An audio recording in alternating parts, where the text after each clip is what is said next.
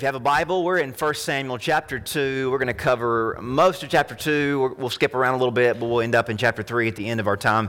Tonight, we got a really great Bible study. If you weren't with us last week, you just missed uh, an introduction that we'll get you caught up on really quickly. Uh, and, and I want to kind of set the table for us. Um, on, on, uh, on, the condition or based on the condition that we found Israel in last week.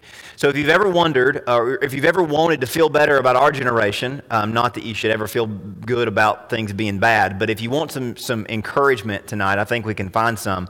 Uh, if you want to have a better outlook for our future, 1 Samuel might be the perfect book of the Bible to study. Uh, and the, this might be the perfect series uh, for us to hear tonight. So, the condition of Israel at this point in history is as bad bad as it could ever get. And it got pretty bad in the future still.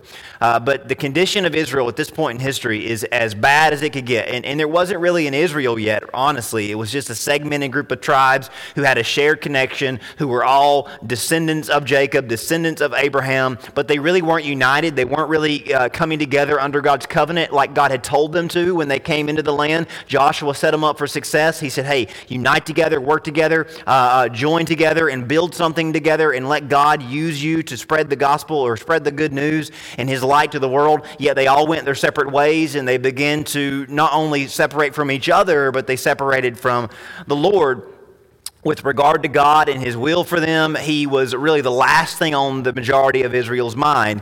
And if you remember from last week, it, the scene that First Samuel opens up to is a pretty depressing, grim situation uh, in a couple of different areas. First off, the religious culture of Israel was very poor and very corrupt. It was very, it, it was half-hearted at best. We had people, you found people who were just going to worship out of routine. They, they went yearly, they went seasonally. It wasn't sincere. They didn't really have a relationship with God. They only went to check a box. And we'll find out tonight even more that the priesthood itself was really in bad shape. Uh, the leadership of the, of the house of God was very pitiful and, and, and quite honestly pathetic. The, the moral code and the family unit were really a joke at this point in history. Uh, so far from what God had uh, showed them and willed them and intended for them to, to conduct themselves with. So if you ever think that there's no hope for our generation, for America, uh, in the world that is 2023, go back and read the Judges generation. Go back and read the early days of 1 Samuel. Hardly anybody worshiped the Lord from a place of sincerity or passion. The ones that claimed to be religious were going through the motions. They were hopefully trying to keep God at arm's length. They didn't really want Him involved in their lives. Uh, and, and if you did go and attempt to worship the Lord, you would find a priesthood that was dead and really making a mockery of what God began with Moses and Aaron as far as the moral code and the family unit, men had total disregard for God's design for the family. Uh, treating women like commodities, trading women like they would trade livestock, having multiple wives, no real relationship with their wives, no relationship with their children. And, and, and, and the men in those days were, were driven by lust and, and self glory. Young boys didn't really have much of a chance growing up in the shadow of men who were completely given over to their flesh and to their lusts. Women and, and girls face the steepest incline any generation of women ever have faced. And it wasn't just an Israel thing, it was a whole world thing. And it would be the way the world was for thousands of years until the church would spread an influence of love and, and, and, and, a new standard. But, but Israel was supposed to be different. And Israel was supposed to be better based on how God showed them in the law, but they were no better. Women in these days were at the mercy of men, owned practically and, and judged entirely for their ability to bear children. So not only was there a moral breakdown, but there was this widespread sense of indecency and disrespect from person to person.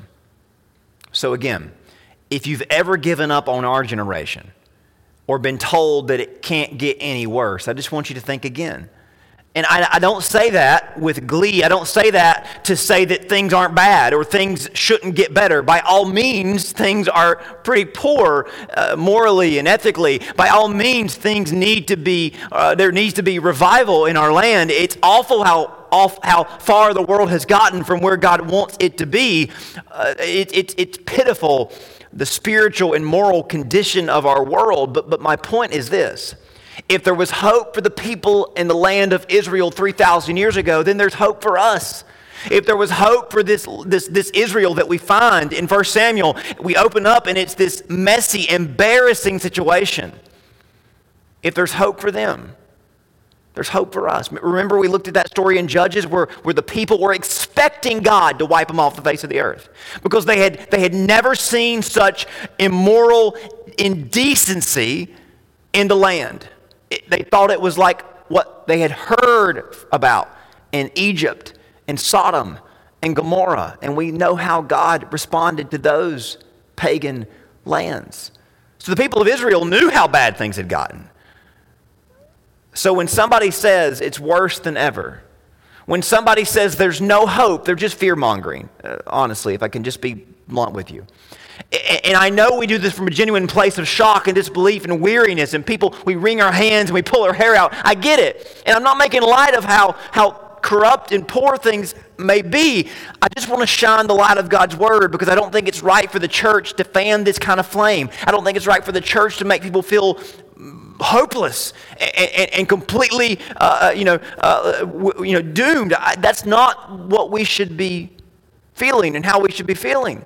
So when someone says, or when we think that there's no hope, I want you to open your Bibles and I want you to read the condition of Israel in the book of Judges and read 1 Samuel 1, where polygamy is the norm. And again, we talked about this last week. When somebody, when you read in the Old Testament that a man had many, many wives, there's that thing in us that says, that's just how it was back then. Well, that's not okay. Just like it's not okay for things to be the way they are in today's world we, we often look back at the old days and think, well, that's just how they were back then. I guess God didn't mind it. Of course, God minded. Of course, it was an affront to God. Of course, it broke God's heart, just like things break his heart now. But the point is, if God was able to work in those days, can't he work in these days?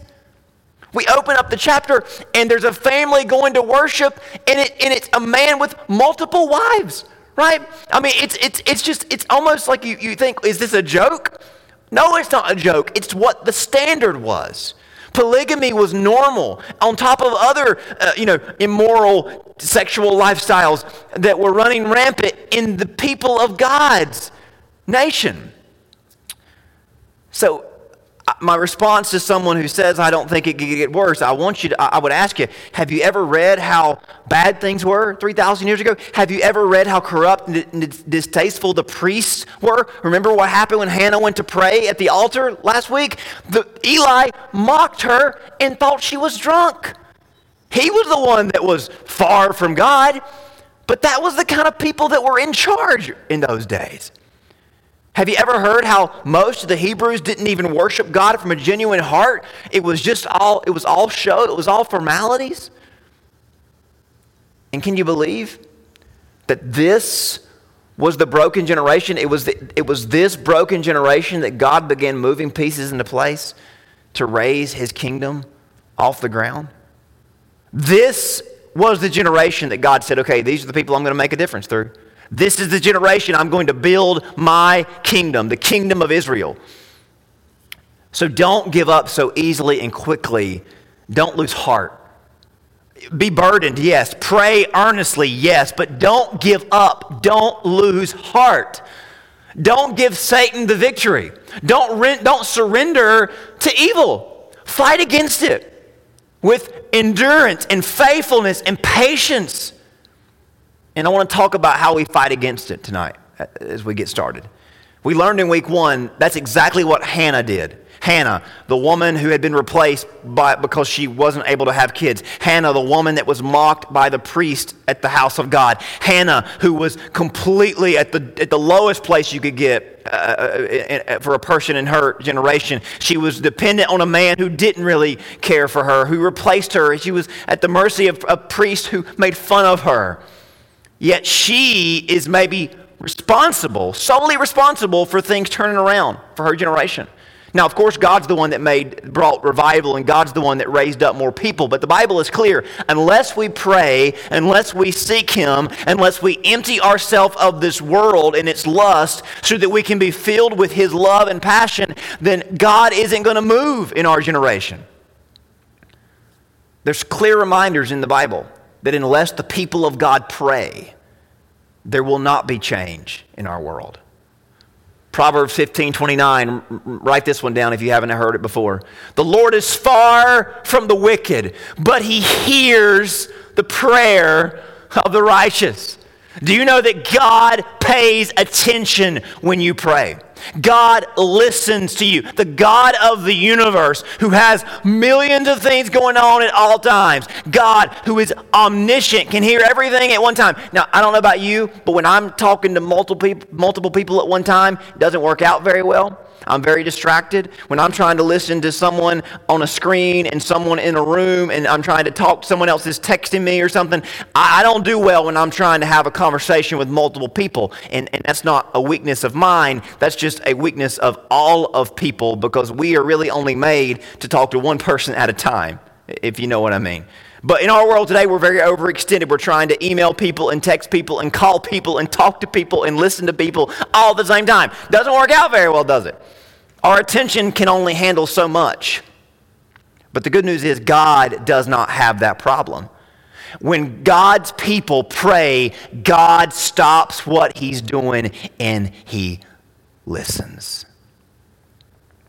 God hears the prayers of the righteous. So, yes, does God is God is God pleased with wickedness? No, he's far from wickedness. But when the righteous people rise up in the wicked generation and start to pray, God listens even still.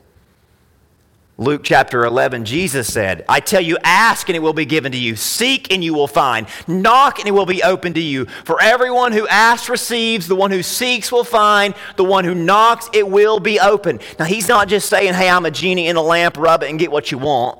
He's saying, if you want to see me make a difference in your world, if you want to see me move in your world, I, I'm, I'm literally just a knock away. I'm just an ask or a request away.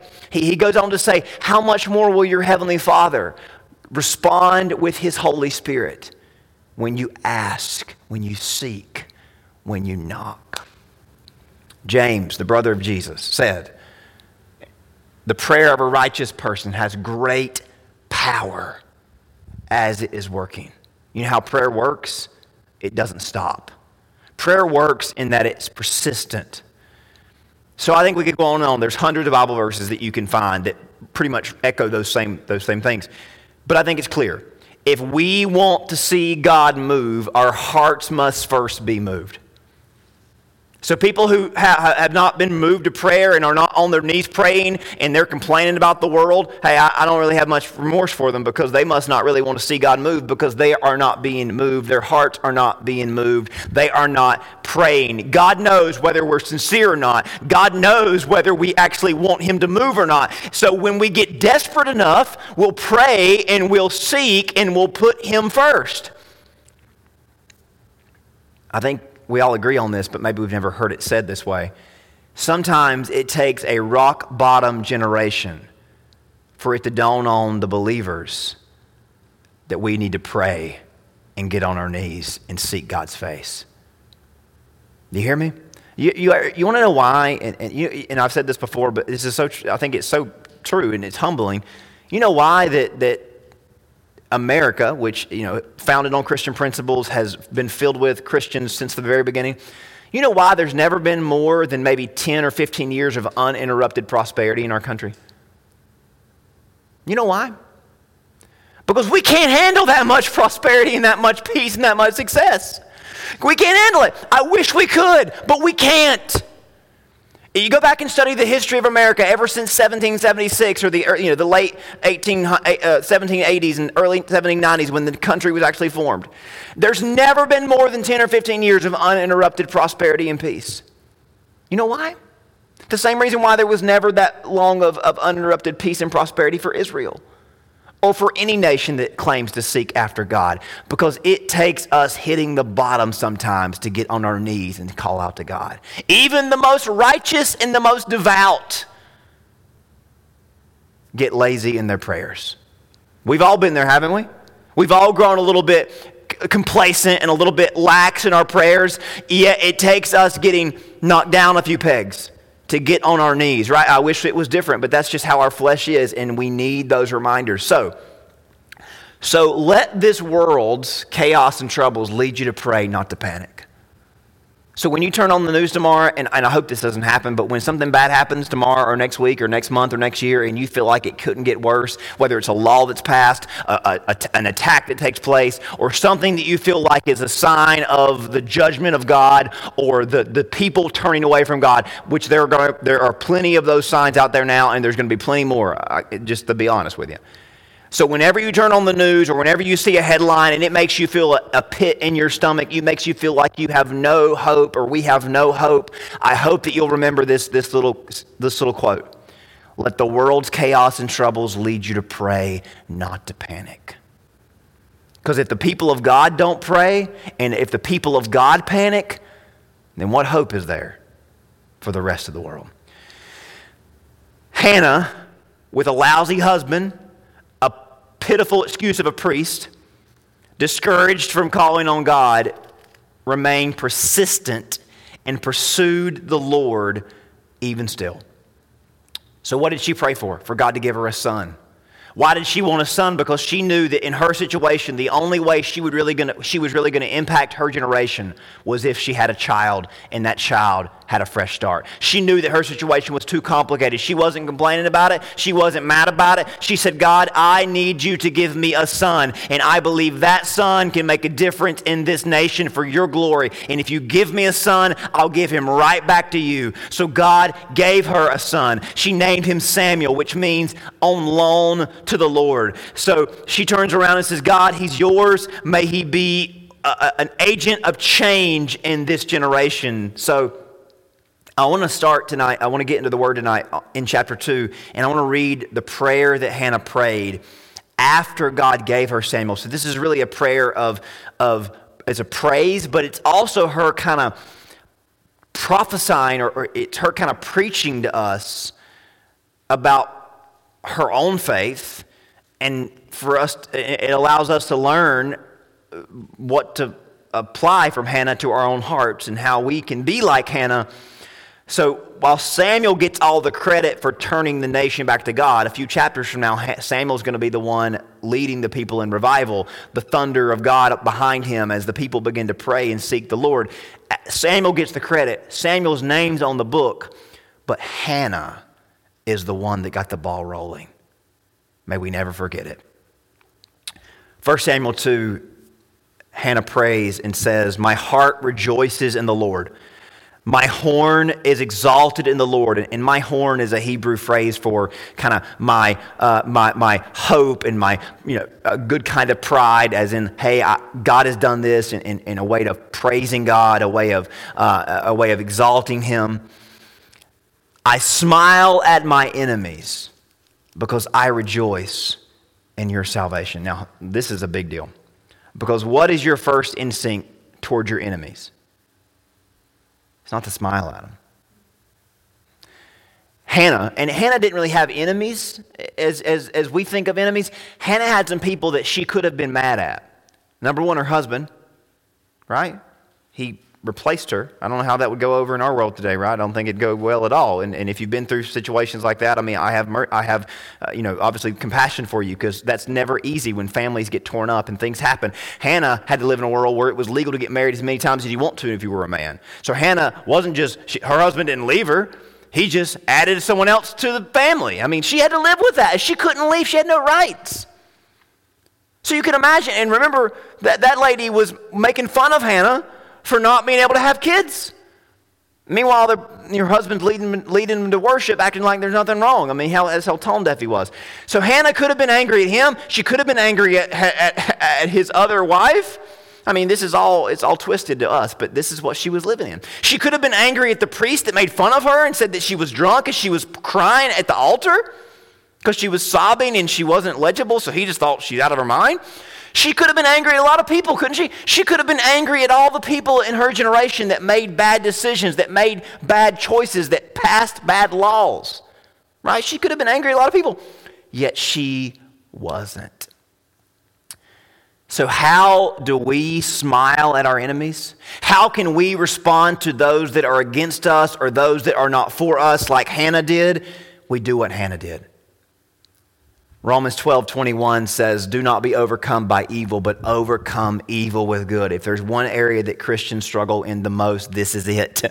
because we want to roll our sleeves up and we want to do what the world does. We want to get even like the world gets even. We want to use our mouth and our tongues and our actions to do worse than the world did to us. We want to take power and we want to make people suffer for the things they did to us. Uh, a believer, a believer, however, turns their situation over to God. And you know, social media and electronic communication has made it easier for us, uh, or, or, let me say this, has made it harder for us to deal with this because we get to see other people gloat about their victories. We get to see other people um, kind of, you know, boast and stick their chest out when things go well for them at our expense sometimes on a national level, on a fa- family level. You know, we get to see people and we get more angry, right? Because we get to see it on all different ways. We're not just in our own little corners anymore in this world. Uh, but, but even more as we are tempted, we've got to make a decision. I am not going to go on their level. My response to evil is to pray and ask for God to work in my life in a way that can counteract the evil that they are doing. So if we want to be effective and productive, we'll pray, we'll pray, we'll pray. And that doesn't involve, it doesn't involve or doesn't require that we have to get up in other people's faces and tell them how wrong they are and what they've done wrong to us. We don't have to do that and stoop to their level. In fact, Jesus said, when you pray, go into your room and shut the door, pray to your Father who is in secret, and your Father who sees in secret will reward you. So, the, so translation, you don't have to go and, and, and get in all these you know, uh, all, engage in all this strife and all these fights and all this animosity because there's some things that you're just never going to, some situations there's never going to be good that comes out of them. Hannah could have meddled in the, all the different areas that, that offended her and, and, and bothered her and had done her wrong. Yet, how did she respond to that evil? She prayed, she prayed, she prayed. Everyone doesn't have to know what you think or what you're going to do when you're not happy about a situation. Sometimes the best way to fight against evil and against sin is to go in your room, shut the door, and pray and let God do the heavy lifting. I know some people say, Justin, and we mentioned this last week, that prayer might sound passive, but prayer is not passive. Prayer, prayer is how we ensure our next step is God breathed. We've talked about this before, but James taught James, the brother of Jesus, says that the anger of man or the anger of a person never produces the righteousness of God. So when we want to, when we want God to move, we got to go to Him and pray, and we got to decompress all that stuff out of us. We got to let our flesh be drained of that instinct and of that impulse, and we got to allow God to speak through us and move through us. Verse 2 and 3, Hannah says, No one is holy like the Lord, for there is none besides you, nor is there a rock like our God. Talk no more very, so very proudly. Let no arrogance come from your mouth, for the Lord is God the Lord is the God of knowledge, and by him actions are weighed. We often can be all talk and no game. Whatever move we, in, we take ends up being fleshly driven and only causes further conflict. But if we're going to do what God's word says, we got to start responding to the word, to, to, to the world in the right way. If we let things that bother us, us fester in our hearts, and we begin to let that get on our minds and we begin to let people get under our skin, we begin to conceive our own plans, we just are going to make a bigger mess. So Hannah says, I lived in an unjust world. I lived in a perverse generation, but rather than rolling my sleeves up and trying to get even and trying to respond to people one on one, person to person, I just got on my face in front of God and I let Him do all of that. And you can't argue with the results, can you? Because we know the end of the story, don't we?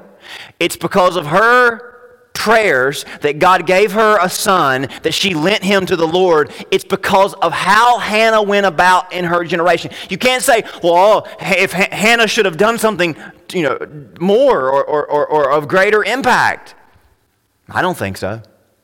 I think what Hannah did was exactly what she needed to do and exactly what many of us need to do because that's what brought about the change in not only in her life but in her world look down at verse 7 and 8 the lord makes the poor makes poor and makes rich. He brings low and lifts up. He raises the poor from the dust and lifts the beggar from the ash heap to set them among princes and make them inherit the throne of glory. God doesn't have to put us on a level playing field with the world in order to bring about change. I just got to say this to a lot of us that are waiting. We're waiting for God to elevate us to a level that others seem to be on because we see other people succeeding and prospering, and, and we, we wonder, hey, why, why aren't we where they are? Why aren't we at their level? God doesn't have to do that in order to make a difference in our life, in order to use us. In fact, God may very well be doing the opposite of that, as in He raises us up from the ashes and from the, uh, from the dust. He uses us off the scene. He uses us off the stage. He uses us when no one expects for Him to use us. Do you think anybody expected Hannah to be the one that God worked in, her, in his, that generation? The last person they ever expected God to use was the woman who had been replaced and the woman who had been mocked at the altar. The woman who couldn't even have a child. The woman who had no rights on her own. No one expected Hannah to be the one that God made a difference through. Yet that's exactly what God did. Matt Chandler talks about how God works in and brings change out of the margins of society. If you don't know what margin means, margin is that side of the paper that you never use, right? Remember in grade school or in school, you had the, the little red lines. You just didn't write on those margins because that was trying to teach you to stay in the lines. The margins is where we don't expect anything good to happen. We don't expect anything important to be. But it's in the margins of society that God often raises up people like Hannah, people like us God's not working in the big, bold center of the page, He's working in the margins. He doesn't have to be in the powerful position. He doesn't have to be in the center. There's this idea in the church that God's people have to be rich and successful and powerful and famous. That's not biblical. Can God use people in power? Yes, but He rarely does. You know the stories in the Bible. It was Moses who was in power but was taken out of power, who then became the deliverer. It was Daniel who was destined to be one of the kings of Israel but was taken as a captive to Babylon, who then became a messenger to the king. It's always people on the margins that God uses. Jesus wasn't anything great in his day and age, he was a carpenter, he was a rabbi. He called fishermen and tax collectors, zealots, outcasts, nobodies to be on his team. God prefers using downtrodden, barren women, shepherd boys, and slingshots to magnify his power. God is not the least bit dependent on human or worldly greatness. There's this talk in the political world that God needs the right people in power and the right people in office. If we're not, if, if He doesn't have the rich and the successful and the powerful, then He's not able to make a difference in the world. That is not the Bible. You know that. We know that. In the New Testament, Old Testament, God's always working in the margins to make a difference. The reason you and I are here tonight is not because some worldly great person did something for us, it's because Jesus was crucified by those worldly, powerful people people. Right? So be encouraged tonight. If you feel like you're always in the margins of the world, that might be a good sign that you're right where God wants you to be. Verse 9 and 10 He will guard the feet of his saints. The wicked shall be silent in darkness, for by strength no man shall prevail. The adversaries of the Lord shall be broken in pieces. From heaven he will thunder against them. The Lord will judge the ends of the earth. He'll give strength to his king and exalt the horn of his anointed. So these verses are meant to encourage us. If our attempts to serve God are not recognized by the world, we must trust that God will have the last word. The wicked will not win in the end. Now, the next passage is contrasted, uh, contrasts Hannah's righteousness and purity by teaching us about the corruption of the priesthood. And, and, and I just want to read verse 12, and then I'll explain what happens. The sons of Eli were corrupt. They're the priests, by the way. They did not know the Lord. Now, let me explain what goes on next because it's kind of confusing because we don't really speak the language that they're talking about sacrifices and fat. So, in those days, you, if you were going to the temple to offer a sacrifice, um, you, would, uh, you would burn the, the, the, the, the meat on the altar, the fat would be purged, and then a portion would be given to the priest, and then he would cut it up and give a portion back to you for you and your family to eat, and then he and the priest, the priest would take that and, and, and, and eat it, and they would offer a portion to the Lord. And these days, the, the priests would just meet you at the front of the temple and they would say, What you got? Well, I got this lamb that I'm supposed to do what Moses said, which is take it to the altar and then separate the fat from the, from the rest of the, the, the body and then broil it and then separate the certain parts of the animal. And then you take some and I take some and we give some to God. And, and the priest would say, Whoa, whoa, whoa, let's, let's just do it. Let, let me just do it all. Let me just have it front for you. You can go on. God bless you. Good night. Let me just have an animal. Now, that doesn't really make a lot of sense to us as to why they would do that, but essentially, the priests were not really there to serve the people. They were just using their platform to serve themselves. I think that becomes a little more relevant for us. They were just using the ministry to make a name for themselves and to benefit from it themselves. We're told in verse 12, they didn't know the Lord. So that's the problem. They weren't doing this for God, they were doing this because they had been born into it. So, this is a message to anyone who sees the church as a platform to exalt themselves. And that's, that goes on a lot in the church, unfortunately.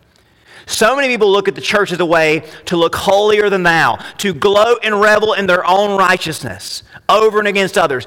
The church, not, and obviously preachers, but not just for preachers, for people in the church, often the church becomes this way for people to show up and say, Hey, have you heard about me? Have you met me? Have you seen what I've done? And we do this because we're not trusting for Jesus to save us. We're trying to save ourselves.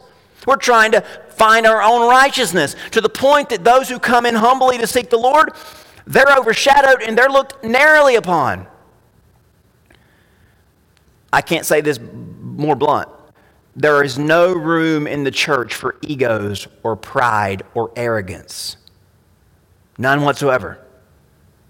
Now, you can tell the, these, these two stories are back to back because Hannah is the picture of humility. Hannah is the picture of someone at the mercy of God and humbly coming before God. Meanwhile, the priests are the people that don't even need God, don't even want anything to do with God. They're just trying to exalt themselves. You can read how Jesus dealt with the religious of his generation, but here's the perfect parable that sums it up. He told a parable to some who trusted in themselves that they were righteous and treated others with contempt. So he says, Hey, you guys that run the church, that run the temple, you guys think that you're righteous and you look down on others that come in that are humble and downtrodden and beat up and just want to ask for God to help them. You want to make, you, you make them feel bad because you know, they don't you know, look as good as you or, or haven't done as many good things as you or, or overtly, openly, publicly good things, good things. He says, I got a story to tell you. Two people went up to the temple to pray. One was a Pharisee, the other a tax collector. Now, everybody in the audience already, already knew how this would go. The Pharisee is a good man, the tax collector is a bad man. Which does God like? God likes good people. God doesn't like bad people. The Pharisee is a good man. He tithes, he doesn't, he doesn't break the law, he's, he's always dressed well. The Pharisee is going to come to God and give a report on all the good things that he's done. And God's going to smile and say, I'm proud of you. That's what they thought. The Pharisee came in and said, Hey, God, I thank you that I'm not like other men. I mean, what kind of prayer is that? But people do this in church today. I'm glad I'm not like those people.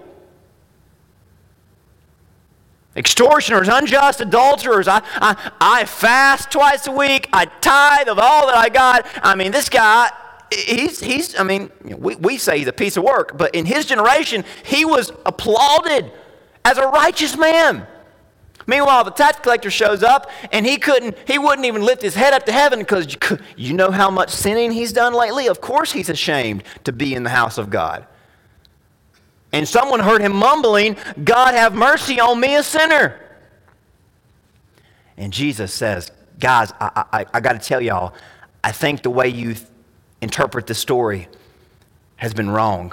I think the way you've been interpreting people, the tax collector and the Pharisee, I think you've had it mixed up. Because I'll tell you what God sees. This man went down to his house justified rather than the other. For everyone who exalts himself will be humbled, but the one who humbles himself will be exalted. So here's the, here's the point God has zero tolerance when his house gets turned into anything but a level playing field for all sinners. Jesus said this Is it not written, My house shall be called a house of prayer for all the nations, all the people? But you have made it a den of robbers. Now, the reason why he refers to a den of robbers is they were selling, they were taking people's sacrifices, just like Eli's sons were, and they were saying, Oh, this isn't good enough. You need to buy another one because it's not unclean like yours. But, but you, know, you know what you should think about when you hear that phrase, robbers? Jesus talked about people that enter the sheep gate by another way. Remember that, that story? He says, If you enter by another way other than the door, by faith through Jesus, you're a robber or you're a thief, as in you're trying to get to God based on what you have done, not based on what He has done. So when the church turns into a place where people boast about how good they are and how much they've done and look down on those who may not have the same accolades as them, the church has turned into a den of robbers. So let the warning of, Sam, of Eli and his sons, let that warning be a, a, a, a, message to us who are stewards of the church. So the scripture says that Eli rebukes his sons, but meanwhile, growing up in the temple or in the, in, uh, under the, the, the ministry of Eli, in verse 18, we're told that Samuel ministered before the Lord even as a child wearing his linen ephod, which is just a priestly garment. Moreover, his mother used to make him a little robe and bring, him in, bring it to him year by year when she came with her husband to offer the yearly sacrifice. So Samuel is growing in the Lord, but there's this contrast that Eli and his household are corrupt. Down in verse number 27, a prophet comes to meet Eli. Now, this is the first prophet mentioned in 1 Samuel, but remember that God has been using Hannah and Samuel. We finally meet a prophet. But Hannah and Samuel had already been servants of God. So that should encourage us who might not be in the prophet category, but we might just be normal Hannah and Samuel. God used them first.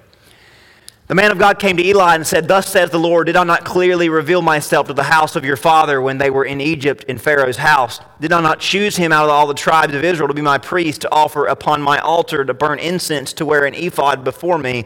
And did I not give to the house of your father all the offerings of the children of Israel made by fire? Why do you kick at my sacrifices and my offering, which I commanded in my dwelling place, and honor your sons more than me, and make yourselves fat? With the best of all the offerings of Israel. So they were using the temple, they were using the ministry to exalt themselves, to, to gloat of themselves without a true regard for the lost world. Most of all, they thought, they, they thought that they were better than the rest of the world just because of their position. Church, I got to say this. Peter t- taught us this in Acts that we believe that we, will be saved through the grace of the Lord just as they will, that as a church, we must never forget that we're all saved by the same grace. And if we don't lead from that posture, then God will replace us with a generation that does. Because God's going to say to Eli and his sons, I'm done with y'all. Once Samuel gets old enough, you guys are out the door. And not just out the door, he kills them. Uh, one day we'll do a message on people that God killed because he literally puts Eli and his sons to death. That's how serious God is about communicating the right message from his house.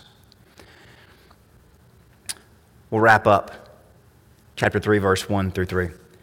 Now, the boy Samuel ministered to the Lord before Eli. The word of the Lord was rare in those days. There was no widespread spread revelation or vision.